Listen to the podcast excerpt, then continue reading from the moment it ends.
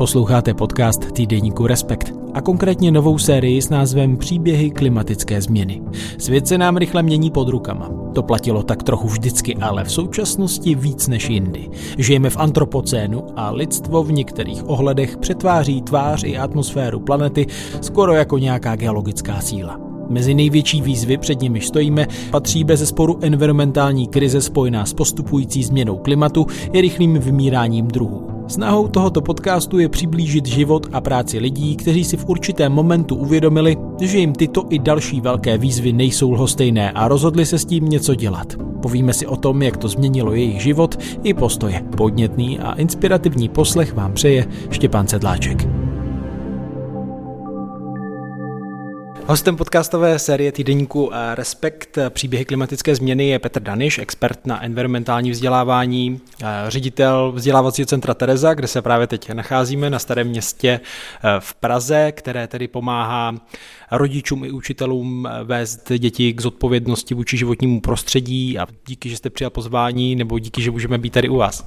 Já moc děkuji za pozvání, dobrý den. Jste autorem několika knih a tou poslední je Klima je příležitost s podtitulem Opravdové řešení pro naši budoucnost na Zemi. I o tom se budeme dnes bavit. Ale mě by na úvod zajímalo, eh, co jsou v současnosti vaše hlavní sociální role, do kterých dáváte energii? Co jsou hlavní role Petra Daniše? Tak já jsem ředitel Terezy. To je organizace, která právě dělá environmentální výchovu o světu.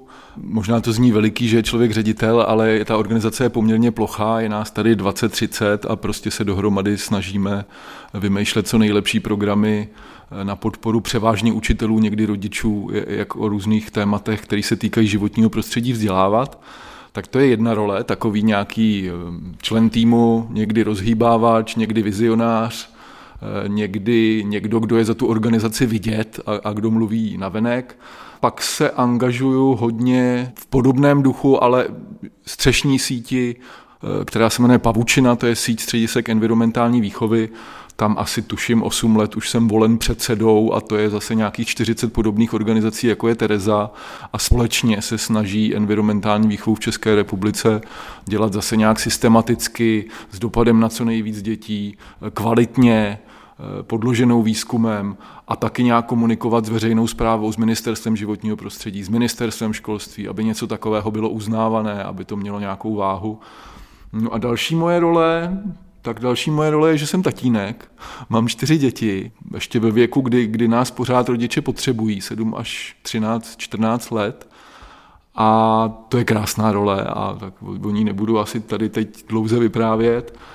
A pak jsem možná taky trochu autor knih, ale ty se týkají většinou té tý, mojí práce, to znamená environmentálního vzdělávání různých témat.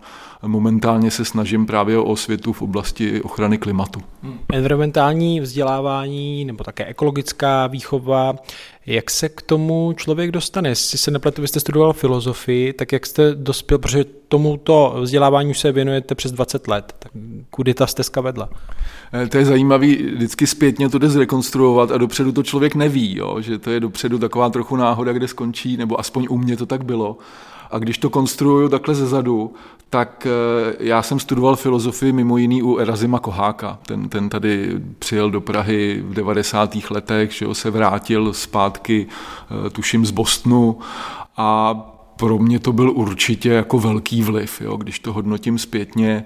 Tehdy se mu někdy ty velký filozofové tady český smáli, že je moc tak zaměřený na tu přírodu a na zvířátka, že to není pořádná filozofie, ale byla to osobnost.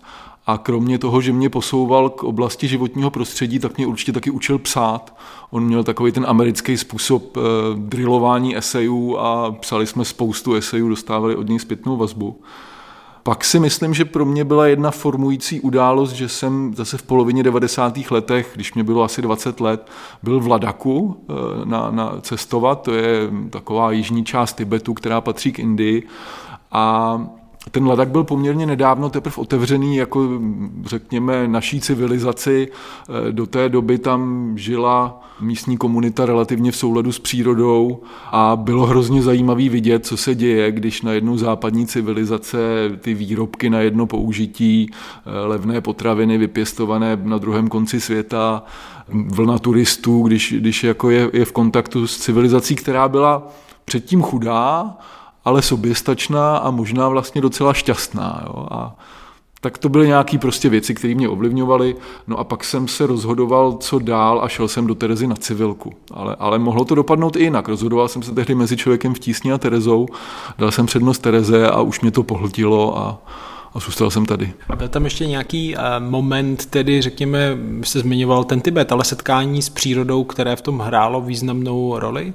Asi jo, to Určitě jsem hodně chodil do přírody, já jsem i, i hodně prochodil hory sám, jo, že, že třeba od takových 16-18 let jsem sám chodil po horách, já jsem to vnímal jako, že to je běžná věc, že to dělá každý druhý. A vlastně zase zpětně jsem si uvědomil, že to asi nebylo úplně běžný, že jsem prostě, nevím, v Rocky Mountains v Kanadě byl 14 dní sám, kam většina lidí se nikdy nedostane. A cítil jsem se tam dobře. Určitě to bylo, že jsem objevoval sám sebe a ta příroda mi k tomu pomáhala a objevoval jsem mi nějaké sepětí se světem. A vlastně teprve později jsem asi hledal cestu k jiným lidem, nejdřív jsem musel najít sebe a, a příroda mi v tom pomohla. Vyrazil jste někdy i s Erasmem Kohákem na výlet do přírody? Eh, ne, jenom jsem si o tom s ním povídal. Jo, on, on mi vyprávěl, jaký pro něj to mělo taky význam, eh, jak on se brouzdal eh, v lesích v New Hampshire a e, jak e, potom vlastně mu tam bylo dobře, nicméně vždycky dospěl k tomu, že má nějakou odpovědnost vůči lidem a z toho lesa se vrátil a psal ty svoje knihy a přednášel a tak dál. A svým způsobem ta moje cesta ne, že by byla stejná, ale jako cítil jsem to podobně. Nejdřív se najít někde v přírodě a pak vlastně hledat nějakou odpovědnost vůči světu kolem.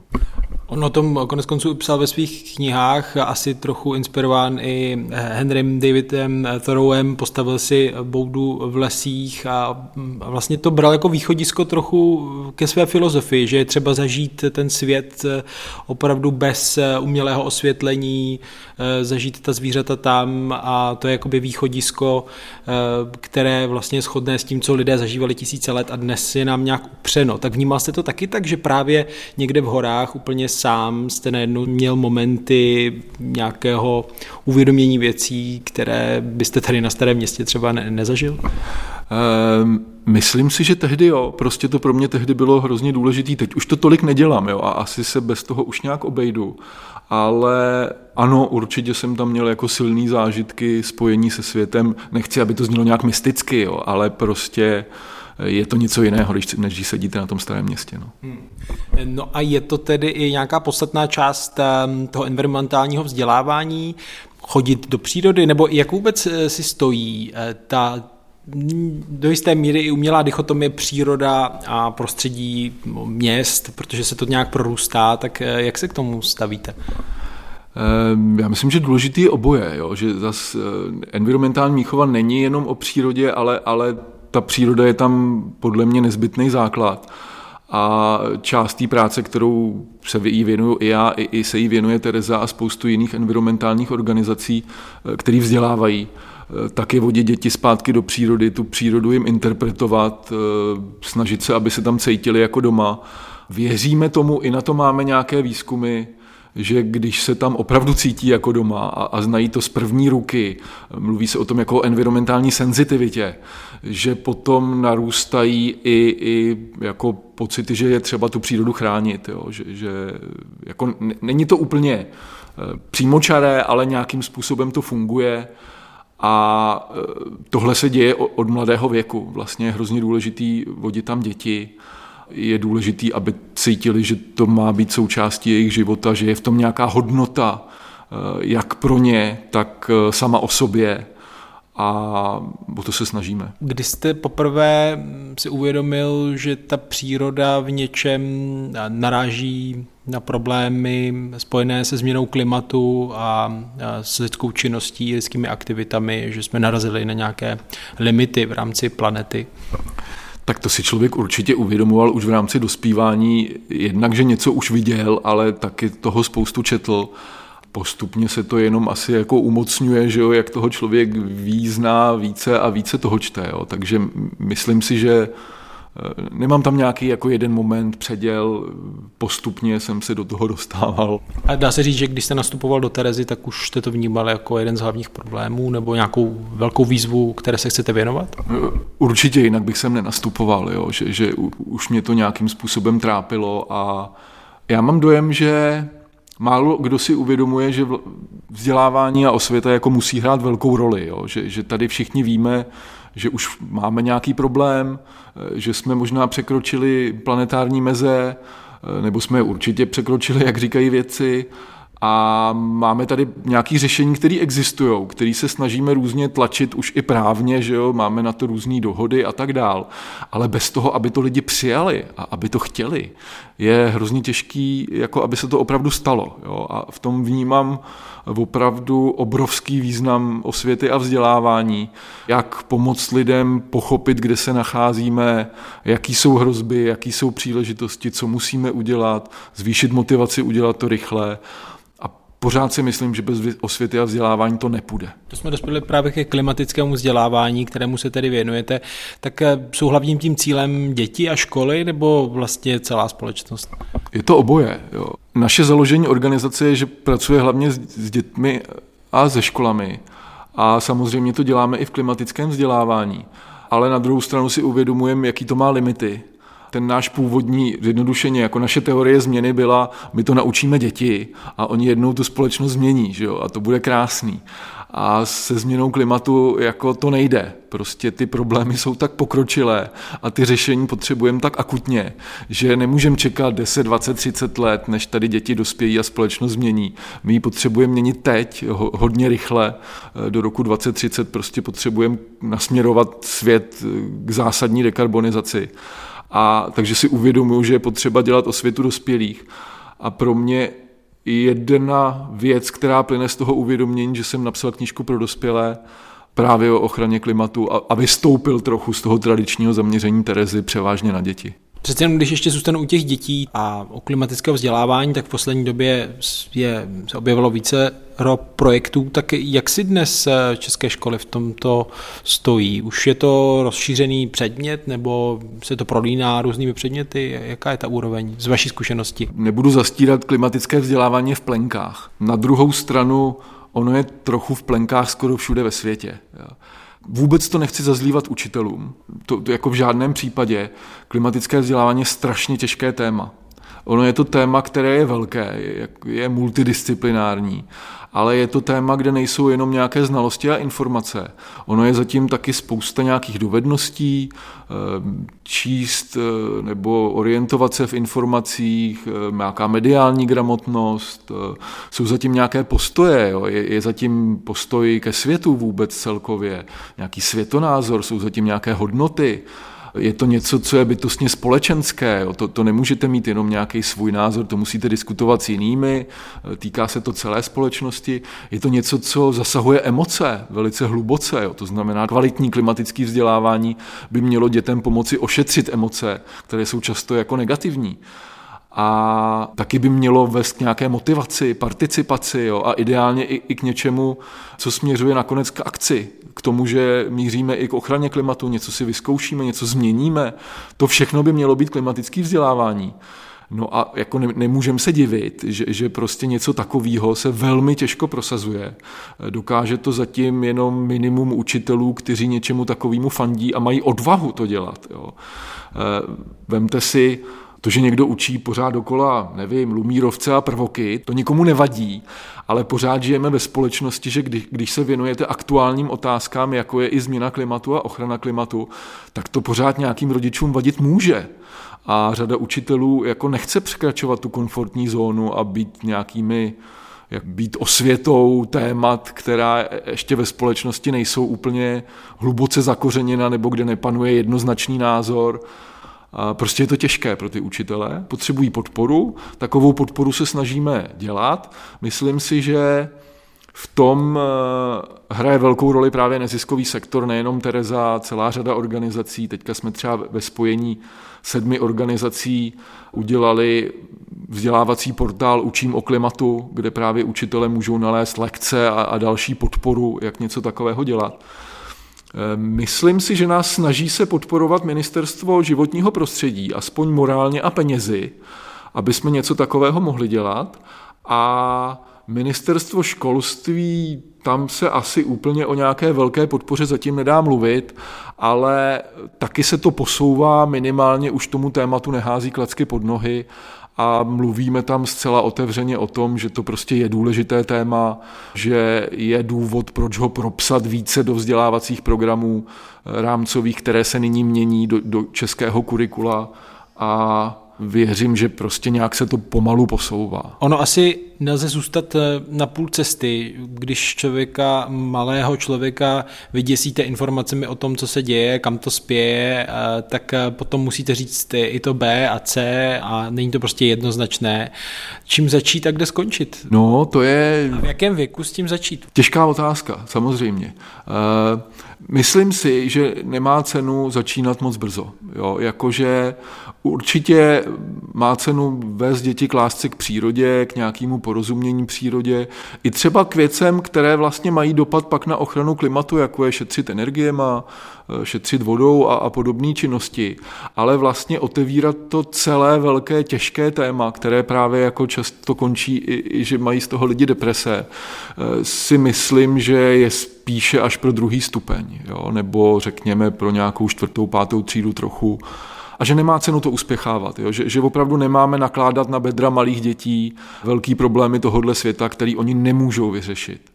A postupně bychom prostě měli jako učit o tom, jak funguje systém země, co to je změna klimatu, že k ní dochází, že jo, a jaký to může mít důsledky, dopady, jaký jsou opatření, kterými tomu můžeme buď předcházet, nebo se to snažit zažehnat a tak dál. A jsou k tomu prostě nějaká různá doporučení, jo? snažit se být přesný, snažit se být uh, zakotvený v místě, aby to bylo dětem blízké, eh, snažit se tam právě zahrnovat tu sociální složku, jo, co to znamená pro lidi, diskutovat o tom, snažit se tam zahrnout i tu emoční složku, to znamená, jaký z toho mám emoce, jak s nimi pracovat, eh, jak eh, se postupně třeba posouvat i z těch negativních emocí k nějakým, který lze vnímat pozitivně, třeba k soucitu nebo k naději. No a určitě je tam hrozně důležitý, aby děti měly možnost i něco vyzkoušet a udělat i něco malého na ochranu klimatu. E, vlastně teprve, když se zapojíme do ochrany klimatu jakkoliv málo, tak přestáváme vidět tu naši situaci jako beznadějnou a začínáme věřit, že my to vlastně můžeme změnit. My můžeme přinést nějakou pozitivní změnu, nemusí to být pořád horší, každý má možnost něco ovlivnit. To je vlastně věc, kterou většina občanů a především většina dětí jako nezažívá. Jo. Většina dětí zažívá to, my jsme malí páni a to se změnit nedá. To je na někom, kdo je hrozně daleko ode mě a vlastně zažívat to, že já prostě i málo můžu přispět k nějaké změně, je hrozně podstatné. A pak lidi mají chuť dělat i větší věci a najednou se odváží potom prostě třeba udělat něco opravdu velkého a ta změna je potom mnohem reálnější. Z toho, jak o tom mluvíte, přijde, že tam je i řada styčných bodů s občanskou výchovou, s výchovou k aktivnímu občanství. Za vás má smysl se snažit to téma prolínat do jiných předmětů nebo opravdu věnovat nějakou danou hodinu v týdnu prostě pouze klimatu. Ne, rozhodně se to prolíná do všech předmětů nebo do, do, do těch předmětů, kde to učitele zvládnou. Určitě se to dá dělat v občanské výchově nebo výchově k občanství a společenských vědách, ale stejně tak dobře v přírodopise, eh, něco ve fyzice, v chemii, prostě je to, je to hluboce multidisciplinární. Když jsi říkal, že začít se dá kolem té zhruba páté třídy na přelomu prvního a druhého stupně základní školy, tak eh, to si říkám, že asi eh, ve věku žáka, žákyně deváté třídy základní školy už asi to dítě má dostatečné znalosti, je to tak? Je a není. Jo. To je vlastně hrozně zajímavá věc. Česká společnost už není antiklimatická. Jako v tom smyslu většina lidí uznává, že změna klimatu je problém a že bychom to měli řešit a že je to velký problém a že to potřebujeme řešit rychle. A většina lidí z toho má strach. Ale pokud se týče o znalosti nějakých hlubších souvislostí, tak celá česká společnost, děti nevýmají na tom poměrně bídně. Ty hlubší souvislosti, kromě těch úplně jako základních změna klimatu je, jak to zhruba funguje, vlastně většině lidem chybí chybí většině dospělým. A stejně tak prostě nemůžeme očekávat, že děti to najednou mají. Jo. Děti to nemají, děti jako v mnohem kopírují rodiče, i učitele nejsou zase o tolik jiný. Prostě tam jako řada znalostí je, řekněme, jako chabá. Jo. A z toho se odvíjí, že chybí i znalosti o tom, jak tu přírodu, klima chránit a, a jako velká nejistota, co, co teda jako máme udělat nebo nemáme udělat. A v tom je třeba dělat osvětu jak mezi dětmi, tak mezi dospělými. Pak to může skončit u toho, že, nevím, si člověk řekne, tak to hlavní zlo, na které se soustředím, budou egalitové sáčky, budu se vyhýbat igalitovým sáčkům a třeba omezím, já nevím, spotřebu masa a to by mělo stačit.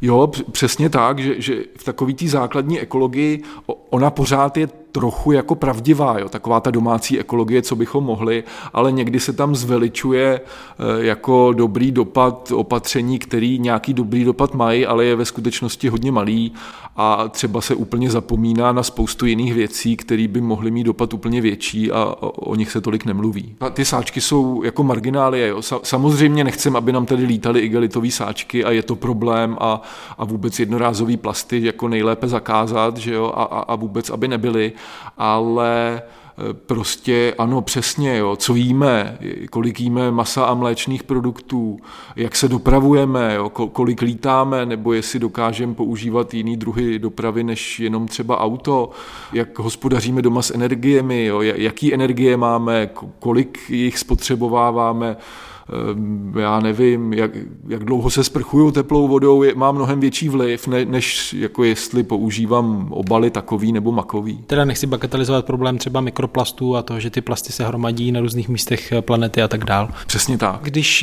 uh, už nějaký ten pátek se koukáte na problém změny klimatu i dětskýma očima, protože když připravujete materiály pro děti nebo s nimi o tom komunikujete, tak myslím, že asi dostáváte zajímavou zpětnou vazbu a možná se i dospělí co poučí, ne? Z těch reakcí, že najednou se na to může podívat eh, jinak. A vlastně by asi měl se trochu na to koukat jinak, pokud jim to chce přiblížit eh, v rámci jejich světa a opatrně. Jo, určitě. No, jako, ale na druhou stranu si myslím, že tam nejsou až tak zásadní jako rozdíly, jo? Že, že ty problémy českých dospělých a českých eh, dětí dospívajících jsou vlastně v lečem podobné. Mě to hodně překvapilo. Jo? Já jsem třeba očekával, že mladá generace bude už mnohem zelenější, že bude mnohem víc toho vědět.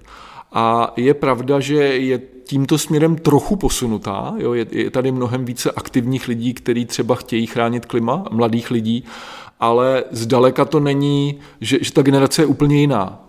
Je vlastně, ty trendy a schémata jsou e, víceméně jako stejné, jenom prostě je o, o něco málo zelenější. Jo. E, a, a pro mě to bylo hrozně překvapivé, jo, když jsme tohle jedn, zjišťovali jednak jako u dětí, jednak jako z nějaký výzkumy, které jsou dělané na celou populaci, tak e, prostě ty negativní emoce, jsou napříč populací, jo? jenom je cítí mladá generace trochu silněji, jo? takovou tu bezmoc, eh, strach, deprese.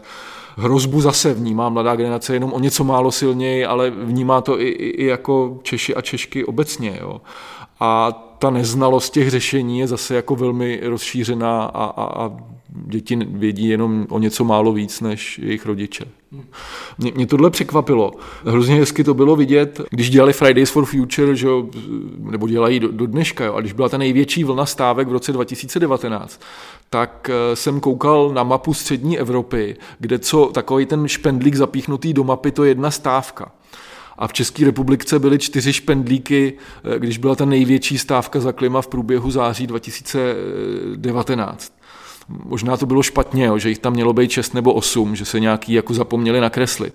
Ale Německo nebo Rakousko bylo plný těch špendlíků, že ta mapa pod tím vůbec nebyla vidět. Jo. Tam byly stovky bodů, stovky prostě místních demonstrací.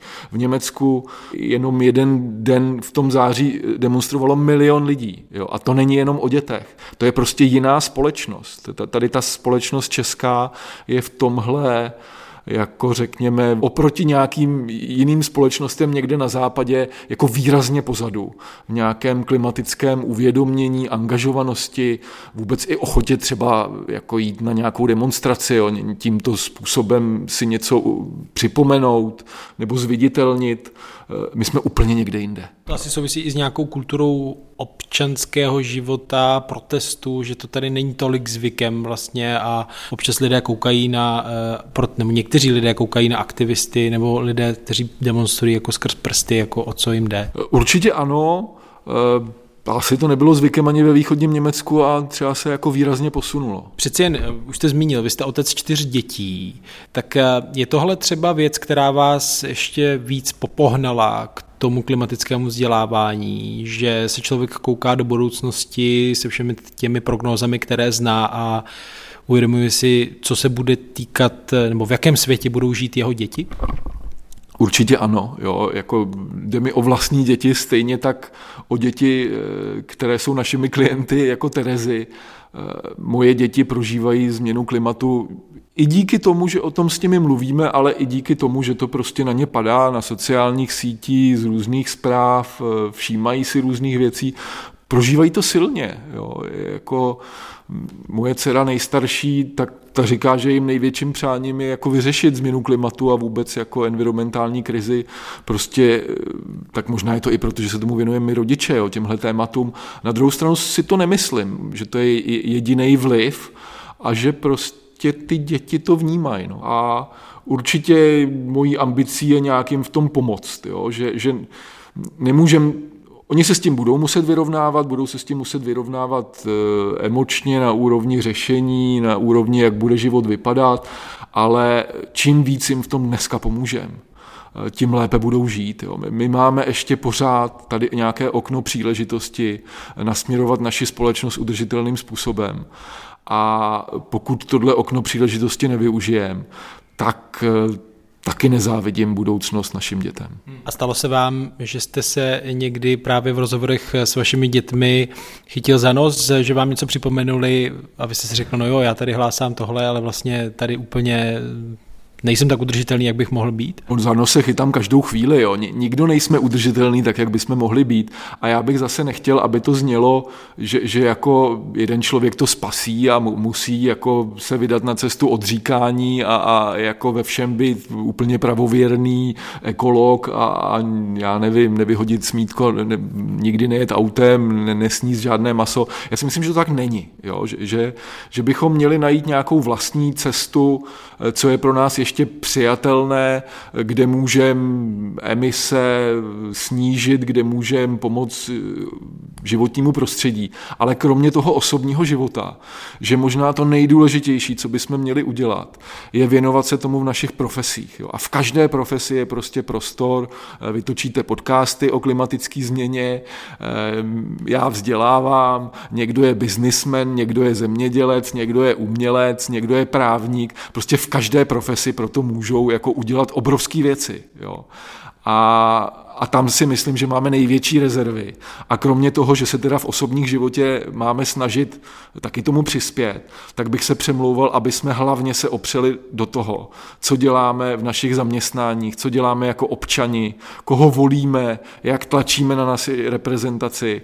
A to je prostě eh, něco mnohem víc, co můžeme společně dokázat. To už se dostáváme i k vaší knize, ale mě by zajímalo, eh, jaký moment jste si řekl, že tady se pustíte do psaní knih, protože to není zdaleka zdaleka vaše první kniha, vy jste napsal Děti venku v přírodě, ohrožený druh s otazníkem, tajemství školy za školou a svobodnou hru, což jsou tedy knihy, které se věnují právě výchově dětí v rámci pobytu v přírodě, když to jako zjednoduším hodně.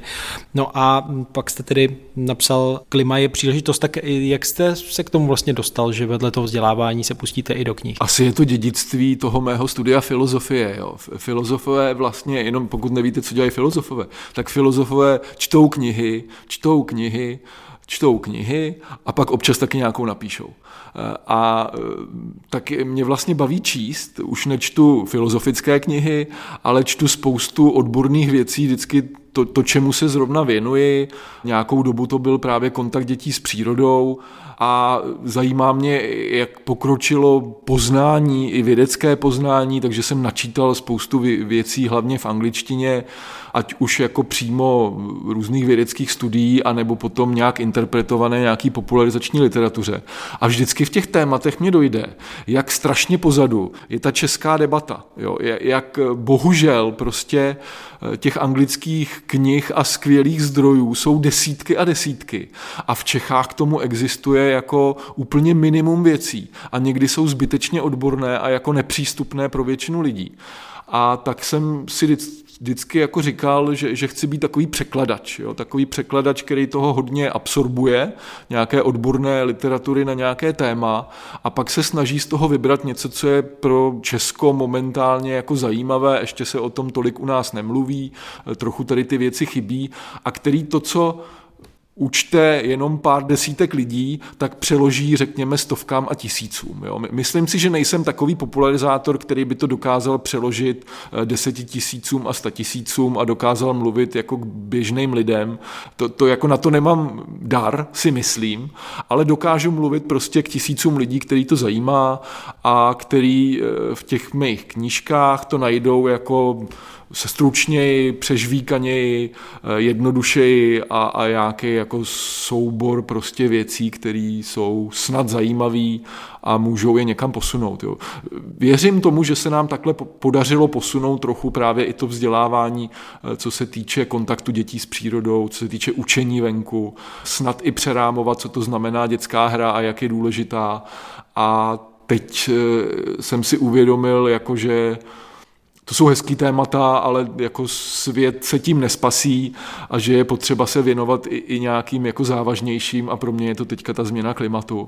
A proto jsem se do toho pustil. Dost dlouho jsem sbíral odvahu, jo, že přece jenom necítím se jako člověk, který by v tom byl úplně kovaný, načítal jsem to čtyři roky třeba, ale nej, nejsem jako profesí někdo takový. A prostě se člověk i bojí stát se nějakým, já nevím, kazatelem, osvětářem v tomhle tématu. Eh, jestli vlastně na to má i nějaký morální kredit. Jo. Ono přibližovat eh, lidem změnu klimatu a eh, různé cesty, jak lépe nebo jak chránit klima, to je docela herkulovský úkol, je to těžké na komunikaci. Mně ta vaše kniha, když jsem ji prošel, přijde opravdu obdivuhodná v tom, že je tam taková zdravá míra mezi mm, stručností, výstižností, ale i tím, že na všechny ty ale se tam snažíte nějak odpovědět eh, a zachycuje tedy jak systémové, eh, tak osobní změny, výzvy, které jsou potřeba eh, řešit. Jedna ta část se věnuje tomu, co musíme udělat společně a ta druhá tomu, co může udělat každý z nás, takže tam řešíte obě dvě otázky, které často bývají někdy oddělené, že se lidé soustředí buď na ten systém a říkají, no s tím já nic nezmůžu, anebo se soustředí na svůj osobní život, svoji uhlíkovou stopu, ale vlastně na tom se dá hodně rychle vyhořet, protože můžete být poustevníkem, ale ale ve výsledku se v té společnosti vlastně nic eh, nezmění. Mě by ale zajímalo při přípravě té práce, co za vás bylo vlastně nejtěžší, vy jste to teď trošku nakousl, ale s čím jste si nejvíc lámal hlavu, co, co byla taková největší výzva při, při tom psaní? Jedna z velkých výzev pro mě byla psát to lidsky. Jo, já, já s tím vlastně bojuju, že asi je to zase dědictví studia filozofie, že někdy se člověk vyjadřuje hodně složitě a chtěl jsem napsat knížku, která bude čtivá. Jak se mi to povedlo, to musí jako říct čtenáři, ale prostě když píšete o věcech, já jsem zase nechtěl jako příliš zjednodušovat, jo, že ně, některé věci je jako těžký vysvětlit a vysvětlit to jednoduše a dokumentovat to na nějakých příbězích a ještě být stručný je, je pro mě jako hodně těžký. Eh, snažil jsem se k tomu získávat zpětnou vazbu od jiných lidí a i mi vlastně s nějakou editorskou prací pomáhala tady kolegyně v Tereze, která jako hezky píše. To pro mě byla jedna výzva.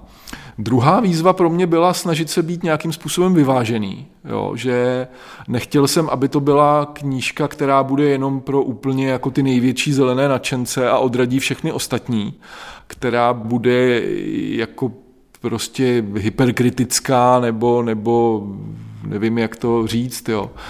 A na druhou stranu jsem nechtěl, aby to bylo jako banální, jo? Že, že tam zase mít eh, témata, eh, která zatím v české společnosti nejsou známá, akcentovaná řešení, které se tedy ještě neznají, eh, mít tam i tu kritickou notu, Snažil jsem se napsat knížku, která prostě jako neodradí, ale ty lidi posune. Jo? A hledat tu, tu správnou rovinu po, pořád pro mě bylo vlastně možná nejtěžší. No, to se dostáváme k tomu, že to je knižní příspěvek do té celé debaty o změně klimatu v Česku, která eh, je spletitá, táhne se už eh, dlouho, ale pořád eh, to, nebo dlouho to nebylo významné téma, mi přijde.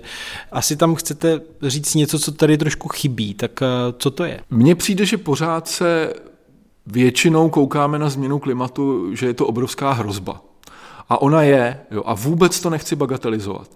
A přijde mi ale, že na tohle téma už bylo hodně napsáno a máme to už i v českých překladech, nebo prostě i, i originálních pracích, a že pořád trochu nám chybí právě ten akcent na to, že je to taky ohromná, stále ještě je to ohromná příležitost. Jo. Je to příležitost vytvořit čistší svět, je to příležitost vytvořit bezpečnější svět, je to příležitost vytvořit spravedlivější svět. Jo. Že eh, tady dlouho se kumulují různé problémy životního prostředí a eh, kumuluje se i vědění, jako proč se to děje, co s tím vlastně můžeme udělat. A dneska žijeme v úžasné době, že se konečně taky jako rodí nějaká řešení, která jsou reálná. Ještě před pár lety vlastně se na tu kritiku toho, co děláme zemi, že jo, a jak to environmentálně vypadá, jako nedalo nic říct, ale zároveň jako chyběla opravdu jako systémová velká řešení, jak by se s tím dalo něco udělat.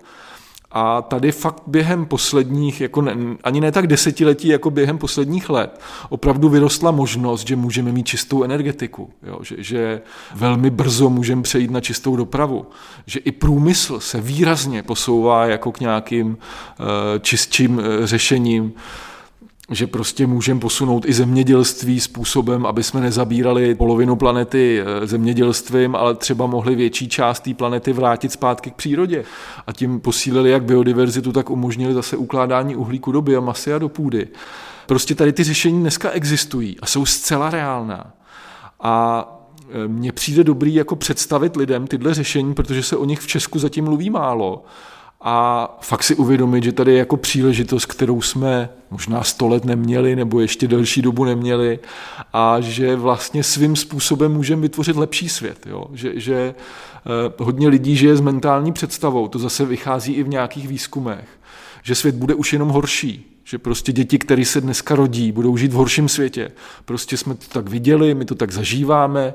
Je tady nějaká jako krize toho modernity. Dřív, si lidi mysleli, že to bude jenom lepší, že věřili, že dětem zajistí lepší svět a to už prostě poslední desetiletí neplatí. Naopak všichni vidí, že jako svět dostává nášup a, a možná se zhoršuje zase jako překlopit to vidění, že my to pořád ještě můžeme zvrátit, že to není nějaký automatický vývoj, který už prostě to jenom skončí nějakou katastrofou. Eh, mně přijde hrozně důležitý jako ukazovat, já, já nevím, jestli to skončí katastrofou nebo neskončí, ale rozhodně si myslím, že, že to katastrofou skončit nemusí. Pořád to ještě katastrofou skončit nemusí. A do velké míry je to na nás, co my uděláme. A ukazovat, jaká řešení existují, že existují na celém světě, že se do toho už pustilo spousta států, měst, firem, lidí a že bychom se měli přidat tak to bylo jako asi tím největším posláním té knihy. Já myslím, že když se člověk zabývá těmi řešeními, tak eh, velice rychle mu dojde, že tady se opravdu nebavíme o tom, že by byla, jak se říká v angličtině, there's no silver bullet. Není tady nějaká jedna karta ESO v podobě, já nevím, eh, geoinženýrského experimentu, že se to všechno eh, vyřeší, ale je to soustava, celá mozaika různých řešení, které dohromady tedy dají ušetření těch emisí v, v počtu prostě prostě desítek gigatun um, CO2, které dnes ročně vypouští lidstvo do atmosféry.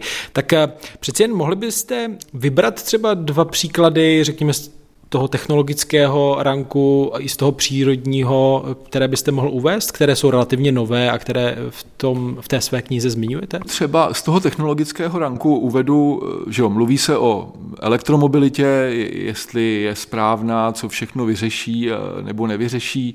Eh, myslím si, že ten trend je jednoznačný, že jo, jako potvrzují to různá data a, a s nástupem čisté energetiky, pokud budeme mít čistou energii, tak rozhodně elektromobilita dává smysl. Dokud čistou energii nemáme, no tak smysl jako příliš velký nedává. Ale kromě té elektromobilitě, tam třeba píšu o autonomní dopravě jako o něčem, co může jako výrazně zase zamíchat tou hrou, jak, jak zatím hrajeme a jak vypadá doprava. Pak, když nastoupí autonomní doprava, tak ně, někteří experti nebo nějaký vizionáři říkají, ona úplně převálcuje tu, tu běžnou jako osobní z toho důvodu, že výrazně zlevní eh, dopravu. Jo? To, to, že si, to, že budou jezdit autonomní auta, které si zavoláte jednoduše jako taxík, tak taková auta najezdí spousta kilometrů, budou prostě pořád v provozu a mm, když vlastníte vlastní auto, tak 96% času někde stojí, zabírá místo, 4% ho používáte, to je nějaký průměr, někdo víc, někdo ještě míň. Eh, a najednou, že budeme sdílet auta, objednávat si zrovna to, které potřebuju, tak velké, jak potřebuju, ono sem samo přijede, samo se mnou někam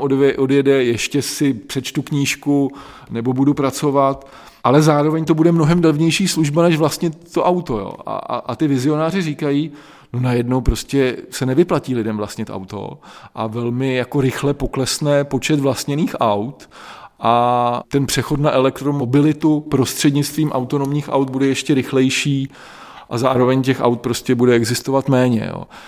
Já nevím, jestli to nastane, ale vlastně je to něco, co mě fascinuje a ukazuje to na to, že jsou tady jako možný zlomy, které můžou nastat. Stejně tak se mluví o výrobě potravin ze skumavky. Jo. Maso ze skumavky se přezdívá, eh, v angličtině se tomu říká precision fermentation, jo. jakože vlastně eh, tím, že odejmeme buňky eh, z, ze zvířete, je to normálně jako maso, jo. není to náhražka a nějakým způsobem je v bioreaktoru rozvineme, tak vyrobíme celou tkáň masnou a pokud se podaří tomuhle průmyslu to udělat s minimálním vstupem energie, což zatím jako ještě se neděje, jo, ale, ale ten vývoj je hrozně rychlý, tak může vyrobit e, produkty, které mají živočišní bílkoviny v sobě mnohem levněji, s mnohem menším záborem půdy a s mnohem menším dopadem na životní prostředí, než je to v současnosti. A, a je to něco revolučního. Jo. A zase nevíme, jestli to nastane.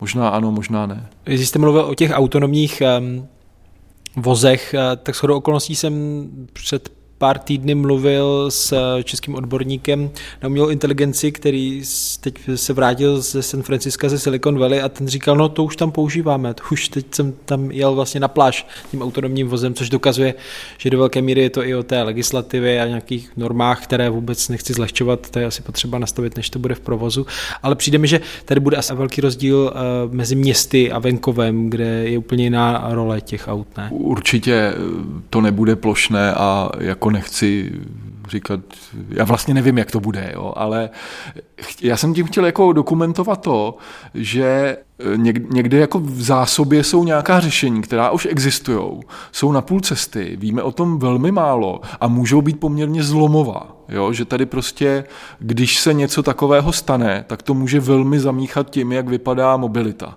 Jo? Když se něco takového stane při výrobě potravin, tak eh, to může znamenat, eh, že řada jako klasických výrobců potravin zkrachuje. Jo? Bude to v něčem i negativní, ale v něčem zase třeba pozitivní, že vždycky to je nějaká jako příležitost, hrozba, ale eh, ty, ty změny můžou být jako obrovské a můžou být hrozně rychlé a e, může dojít jako i k nějaký e, ochraně životního prostředí, jako, že ty nové technologie budou prostě čistší, výrazně.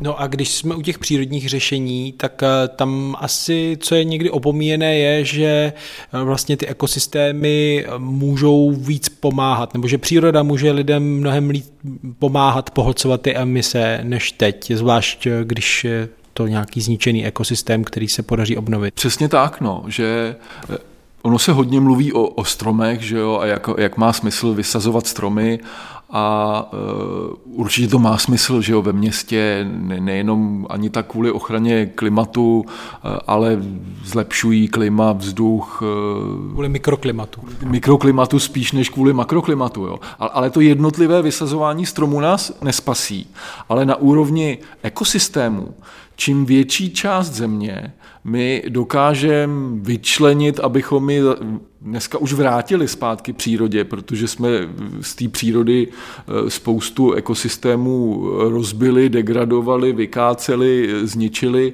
tak eh, tam je opravdu jako obrovská příležitost nejen pro obnovu biodiverzity, různosti života, stejně tak je tam obrovská příležitost pro uh, uchování kvalitní vody, jo, že, že vlastně vodní rezervoáry taky prostě potřebují být obklopeny nějakou přírodou, jinak přestávají fungovat. A stejně tak pro ukládání uhlíku, a to nejenom do té biomasy, ale ještě víc do té půdy pod ní. Jo, že živý ekosystém je obrovským úložištěm uhlíku a na to se zapomíná často v těch debatách. Vlastně tam je opravdu obrovská příležitost, kolik eh, uhlíků takhle můžeme vytáhnout zpátky z toho CO2 z atmosféry, pokud by se nám podařilo výraznou část přírody zase obnovovat. Eh, já mám ohromnou radost, jak rychle se v tomhle mění mezinárodní závazky a uvažování že poměrně nedávno v prosinci bylo na půdě OSN ehm, schválen cíl, eh, že 30% oceánů, 30% souše by měla být jako významně chráněna. Jo? Často to znamená nějakým způsobem obnovena do roku 2030. Jo, je to vlastně nesmírně ambiciozní závazek, který je na hraně toho, jestli je jako reálné to stihnout. A Eh, řada lidí, eh, nejenom kteří se zabývají ochranou klimatu, třeba i IPCC, a, ale i kteří se zabývají ochranou biodiverzity, říká, že to je málo a že bychom měli se pohybovat někde mezi třetinou a polovinou planety jako minimálně, kterou dáme stranou, aby mohly se přírodní ekosystémy obnovit a díky tomu Eh, hrát tu ekosystémovou roli, která, díky které tady jsme, jo, díky které prostě funguje planeta tak, jak funguje a dává nám spoustu ekosystémových služeb a benefitů, eh, ze kterých čerpáme a na kterých je závislá i obrovská část ekonomiky. Pojďme teď k té české debatě ještě o změně klimatu. Vy už jste zmiňoval, že řada průzkumů z poslední doby opakovaně dosvědčuje, že jenom menšina lidí jsou opravdoví klimat skeptici, že většina vnímá antropogenní eh, změnu klimatu, vnímají jako problém, chtějí řešit, byť neznají třeba řadu detailů, ať už o řešeních nebo mm, o celém tom uhlíkovém cyklu a dalších věcech, které souvisejí se změnou klimatu. Ale potom, když se člověk podívá na tu realitu politickou, která by nějak měla reagovat tedy na poptávku občanů, tak to úplně neodpovídá. Já si tedy dovolím ocitovat i eh, pasáž z vaší knihy, která se tomu věnuje. Programy politických stran ve sněmovních volbách 2021 řešení změny klimatu většinou nějak obsahovaly. Jakkoliv zaostávaly se zahraničními vzory, pořád šlo o pokrok od předchozích voleb. Problém byl mnohem více ve skutečnosti, že podpora klimatických opatření chyběla v kampaních a také ve veřejné debatě. Politiků se na to málo kdo zeptal. Vypadalo to, že pro většinu novinářů a veřejnosti stále jako by tato otázka neexistovala. V téměř dvouhodinové předvolební super debatě lídrů politických stran v české televizi měla být změna klimatu jedním z témat. Těšil jsem se, co uslyším. Když se na něj konečně dostalo, položila moderátorka politikům bez jakéhokoliv kontextu a vysvětlení jedinou otázku. Budete bojovat proti zákazu výroby aut se spalovacími motory po roce 2035? Nemohl jsem věřit svým uším. Žádné velké překvapení. V odpovědi na takto sugestivní otázku se všechny strany shodly na tom, že ano, budou bojovat. Já myslím, že to je ta debata, kde využili i umělou inteligenci, která tam dostala eh, prostor pro takové, řekněme, otázky eh, neúplně vážné. Tak eh, co, kde je zakopaný pes za vás? Já se ještě trochu vrátím k těm výzkumům, co víme o české populaci. Jo. Že my teda víme, že už není klimaskeptická, ale na druhou stranu ta česká populace jako přešlapuje na místě, co se týče těch řešení. Jo? Že ona je z celé Evropy Češi skoro nejmíň podporují Green Deal nebo, nebo zelenou dohodu pro Evropu. Jo? Že tam to vychází zhruba tak, že třetina lidí by to zachovala nebo dokonce posílila, třetina lidí by to zrušila nebo oslabila a třetina lidí vůbec netuší a nemá na to názor. Jo. To je jako hodně polarizovaná společnost a my teda nejsme jako antiklimatický, že bychom nevěřili, že máme problém, ale jsme antireformní, řekněme, jo, že vlastně nevěříme tomu, že se nám nějaký, nějaká zelená transformace může povést, nebo, nebo, v tom jako minimálně přešlapujeme. A, a to je vlastně hodně zajímavý jev a tím se lišíme od těch jiných zemích, jo, jako hodně. Myslím si, že to je, že, že ta debata prostě u nás je pořád hodně tristní a, a že jak, téměř neexistuje nějaká veřejná debata o ochraně klimatu. Přijde mi, že je škoda, že, že prostě to bývá Oni si zatím neuvědomují politici zřejmě, že se ta česká společnost přece jenom posouvá a máme tady pořád dědictví, jakože když budou hrát na tu eh, antiklimatickou notu, takže to asi lidi jako potěší. Že, že mám pocit, že těch jako bourajících eh, řečí, eh, že to, to my takhle nepřijmeme a neuděláme to, jak to dělá Evropa jo, a tyhle řešení jsou špatný a my tomu nevěříme, že je jich víc, než toho, že by opravdu někdo měl chuť vysvětlovat ta řešení.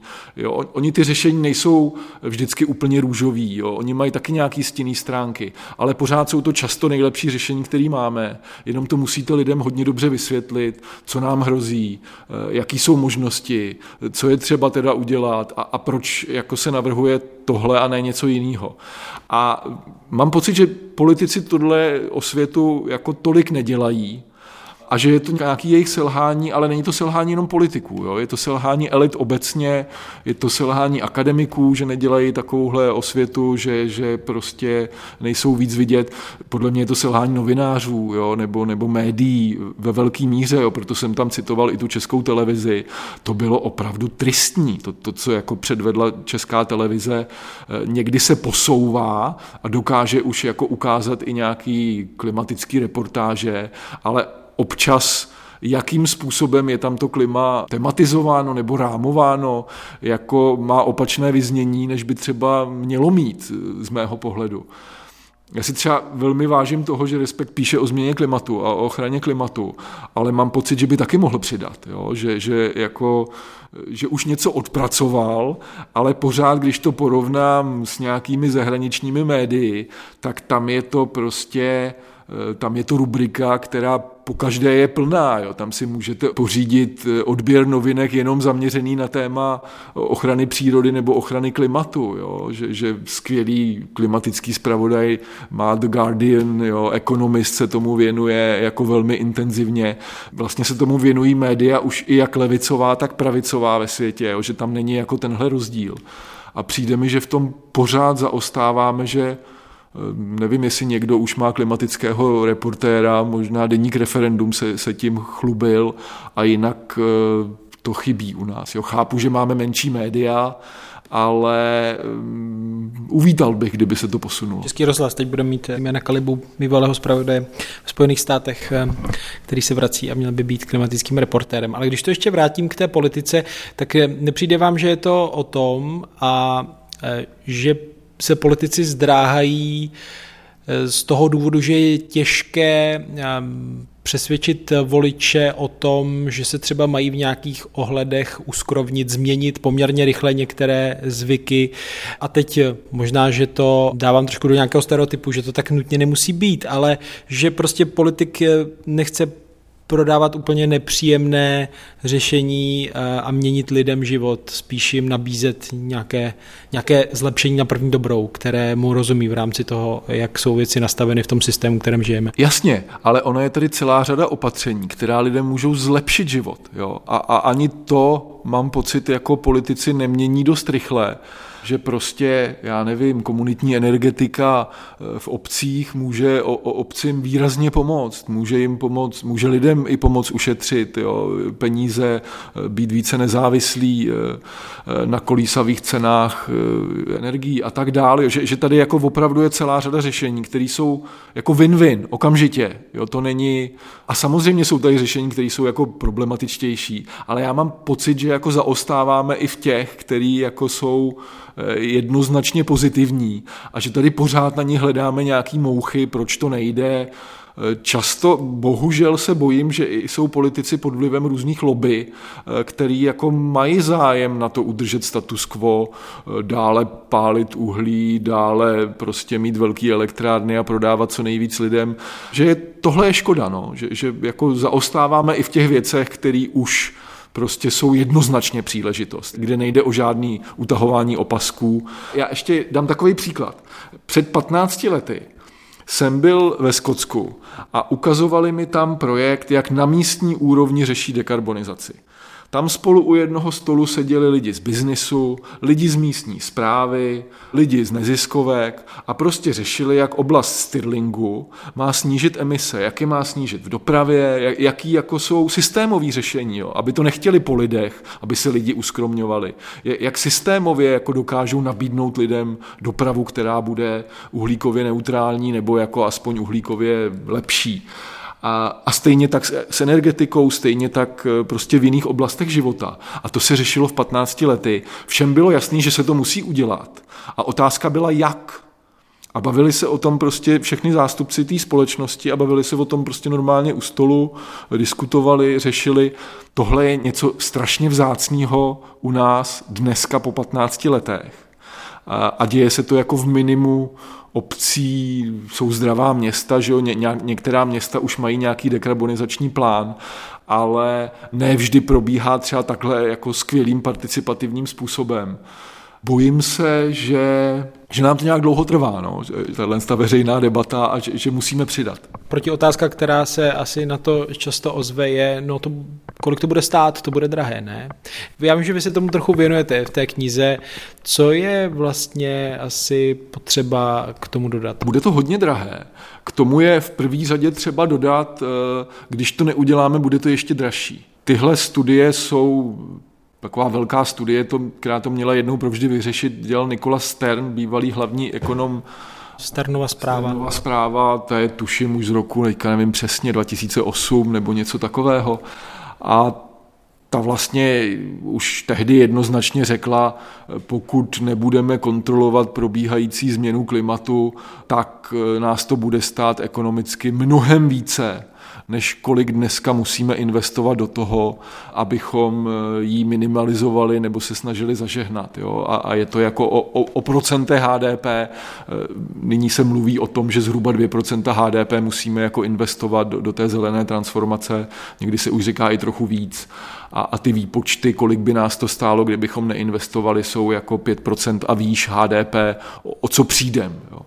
A potvrzují to moderní ekonomické zprávy, které ukazují, že ty investice ale mají nějakou návratnost. Jo, že, že prostě to, že nyní potřebujeme hodně investovat do zelené transformace, taky znamená, že, že jako to bude mít nějaký benefit pro firmy, bude to mít benefit pro lidi. Někteří lidi říkají, že řešení změny klimatu jako z podstaty věci vlastně přinese zásadní zlepšení životní úrovně lidí. Jo, pokud prostě budeme mít uh, čistou energii, kterou mají lidi částečně na vlastních střechách, eh, tak eh, a budeme mít čistou mobilitu, kterou zase si dobíjejí částečně z vlastních střech, eh, budeme mít nějakým způsobem řešený zemědělství a tak dál, tak to nakonec může znamenat pro lidi jako zvýšení životní úrovně. A jenom je třeba projít nějakým obdobím investic i těch dopadů klimatické změny, které se budou zhoršovat aspoň jako prozatím, pokud, jako, ale pokud uděláme hodně věcí na nápravu, tak se to eh, zase časem může i nějakým způsobem zvrátit a i klima se třeba časem může stabilizovat. Jo. A je to jenom o tom, eh, jak rychle se do toho pustíme a jak intenzivně. Mě tam na tom vlastně fascinovalo pro mě, že najednou ten ekologický příběh není o tom, že bychom měli se k těm řešením uspořit. Jo? Jako, že, že to nejsou cesty úspor a odříkání, ale spíše je to tak, že my se k ním musíme proinvestovat. To znamená, že minimálně po nějakou dobu rozvoj ekonomiky v některých odvětvích a ochrana klimatu jde ruku v ruce. Konec konců zelená dohoda pro Evropu není jenom o změnách životního stylu, ale i o podpoře investic. Asi jste zaznamenal návštěvu eh, česko-kanadského vědce Václava Směla, známého odborníka na energetiku, ale všechno, co vlastně souvisí s eh, fosilními palivy, který samozřejmě píše i o změně klimatu. Byl v Česku, tedy myslím na pozvání Pavla Tykače, eh, který má velký biznis spojený mimo jiné se spalováním uhlí a zemního plynu. Jak jste to reflektoval, jak ten jeho hlas tady zněl a co si z něj různí aktéři brali? Protože na mě to působilo tak, že spíše ho využívali někteří ve veřejném prostoru jako argument pro to, no podívejte, ono to prostě nejde provést eh, rychle a Není to taková příležitost, jak se může zdát? Eh, no, tak asi proto byl pozván. Že jo? A, a teď já nemyslím, jako že, že by mu někdo řekl, co má mluvit. On, on takové názory pravděpodobně jako zastává. Myslím, že se i trochu sám posouvá, ale ne, ne, nevím, jestli to dokážu odhadnout, že některé ty jeho knihy mě přišly, že si toho problému je velmi vědom, že i jako fandí nějaké eh, transformaci, že, že spíše poukazuje na to, že to bude trvat déle, než si lidi myslí a že si myslí, že ty představy, že se to podaří udělat do roku 2050, jsou naivní. Jo je to názor. Jo? V, ně, v něčem je podepřený daty, nebudu tvrdit, že ne, ale je tady spousta jiných expertů a odborníků, který mají názor jako radikálně jiný. Jo. Já si myslím, že on se opírá o taková velká data a velké prostě procesy a transformace a jako změny a ukazuje, že v historii trvaly prostě spíše staletí, než že by se to jako podařilo za jedno desetiletí a tvrdí, že takhle to bude i v budoucnu. Je tady jako řada jiných odborníků, který tvrdí, že to tak jako nemusí být a kteří říkají, eh, že ty věci můžou se dít jako velmi rychle, jo? Že, že některé transformace moderní prostě mají charakter zlomu a ne prostě jak dlouho trvalo, než všechna koňská síla byla třeba nahrazena stroji, a tak v celém světě, že to trvalo jako desetiletí až staletí, tak jako když si vezmeme třeba, jak rychle se rozšířily mobilní telefony, tak je to zlom, který se odehraje na celém světě v průběhu jako desetiletí, jo, nebo dokonce několika málo let. A um, někteří lidi říkají, že prostě stejné transformace jsou možné i v té energetice a že se jako nemusíme bát toho, že by všechno muselo projít tou dlouhou cestou od uhlí přes ropu až, až k nějakým čistším variantám, že prostě někde se to uhlí může přeskočit. Jo? Ně, někde najednou bude mnohem levnější pořídit rovnou solární panely, část třetího světa se jako obejde bez téhle etapy. Jo, takže prostě myslím si, že se kouká na nějaká data, a chtěl bych věřit tomu a mám dojem, že některá data zase trochu zanedbává. Mně to taky tak působilo, že on se těm cílům na jednu stranu teda vysmívá, upozorňuje třeba asi z části oprávněně na eh, problém s tou závislostí třeba na některých eh, nových zdrojích, cených kovech, eh, pocházejících třeba z Číny, ehm, ale na druhou stranu pak třeba zmiňuje, podívejte, kolik je aut, kolik obsahují tady tohoto prvku a když uděláte stejný počet elektroaut, tak to bude tak, ale Otázka je, jestli bere v potaz to, že možná nebude potřeba stejný počet aut, pokud ten systém bude jiný. No přesně, jo, já, já, já mu nechci něco podsouvat, jo, je to obrovský odborník jo, a mám, mám úctu, četl jsem jeho knihy, valil jsem na to oči. Myslím, že ho necitujete v knize. A v knize ho necituju, jo, zase to není jako, já, já jsem spíš měl potřebu Eh, to znát a nějak se s tím vyrovnat. Jako není to úplně můj šálek kávy a jsou to spíš takový makrodata. Jo? Že mám pocit, že on zase nezná přesně tyhle ty jako mikrořešení a mikropříběhy, který ale se můžou jako velmi rychle zvětšovat a stát se nějakými makrotrendy. Jo? Že, že tam ta jeho zase kapacita jako úplně nesahá. Závěrem zaujalo mě v knize, zmiňujete samozřejmě v té debatě o změně klimatu, často zaznívá, že jsou potřeba systémové změny, že musí dojít vůbec ke změně systému a někteří autoři spojení třeba s těmi alternativními ekonomickými školami, jako je nerůst, degrowth, post-growth, ono se to různě člení, eh, ekologičtí ekonomové nebo antropologové jako Jason Hickel vlastně mluví o tom, eh, že je potřeba vlastně skoncovat s kapitalismem v současné podobě a vy v té knize zmiňujete, že sám jste jistou dobu vlastně přemýšlel i v tomhle směru, jestli není potřeba skoncovat eh, se, s, s tímto systémem, ale pak jste tedy dospěl k tomu, že, že ne. Tak mohl byste trošku přiblížit ten váš pohled na to? To je strašně složité složitá debata jo. A, a hrozně zajímavá a, a, bych jí rád možná na, na, na delší časový, ono záleží nejvíc na tom, co myslíme kapitalismem. Jo. Že když si nějakým způsobem definujeme kapitalismus, že vlastně stojí na vykořišťování země a, a, a lidí, když to hodně zjednodušuju, jo, tak samozřejmě pak dospějeme k tomu, že musíme skoncovat s kapitalismem, aby jsme se někam pohli ale ten kapitalismus jako existují zase i, i různé jiné definice a, a záleží prostě, jakou tu definici přijmem. A zdá se mi, že je tady zase řada autorů, kteří říkají, rozhodně s nějakými věcmi v tom kapitalismu musíme skoncovat, jako o tom není vůbec žádná řeč. Ale možná to neznamená, že to je jako celý kapitalismus. A třeba i ten kapitalismus má nějaký prostor pro, pro nějaký vývoj a jako může tady být, eh, dost trochu zjednodušuju, kapitalismus lidskou tváří, jo, který jako nevykořišťuje ani planetu, ani lidi. Prostě záleží nejvíc na tom, co si definujeme jako kapitalismus. Jo. Tak, takhle bych to asi uh, zjednodušil. Mě fascinují tyhle debaty. Eh, myslím si, že rozhodně není správný automaticky zvyšovat HDP, že v tomhle nerůst má jako naprostou pravdu, jo, ať je to jakákoliv část toho nerůstového hnutí. Eh, na druhou stranu eh, nevím, jestli ta komunikace jako toho nerůstu je úplně jako nejlepší a jestli to lidi jako přijmou. Jo. Stejně tak, jestli lidi přijmou debatu, že máme skoncovat s kapitalismem a zdá se mi, že prostě některé věci porostou. Jo? Jakože pokud chceme chránit klima a, a dělat spoustu dobrých věcí, tak jsou tady technologie, které porostou, ty budou zároveň představovat i nějaké obchodní příležitosti, možná díky tomu poroste i celá ekonomika. Mně je to jedno, jestli poroste nebo neporoste. Jo? Já si myslím, že máme dělat ty potřebné věci na ochranu klimatu, na ochranu životního prostředí a jestli v důsledku toho ekonomika nakonec poroste nebo neporoste, je mi vlastně trochu jedno. Jo? Jakože to není za každou cenu nerůst, za každou cenu skoncovat s kapitalismem. Spíše si myslím, že je to o tom, jaký růst, pokud růst, jaká řešení jsou před náma, co musíme dělat hodně rychle. No. Dodává Petr Daniš, ředitel vzdělávacího centra Tereza a autor knížky Klima je příležitost. Díky, že jste byl hostem podcastu Týdeníku Respekt. Já moc krát děkuji za pozvání, moc si toho vážím. A naslyšenou někdy příště se těší Štěpán Sedláček. Díky, že nás posloucháte a čtete. Připomínám, že podcast Týdeníku Respekt vzniká díky předplatitelům a předplatitelkám Respektu.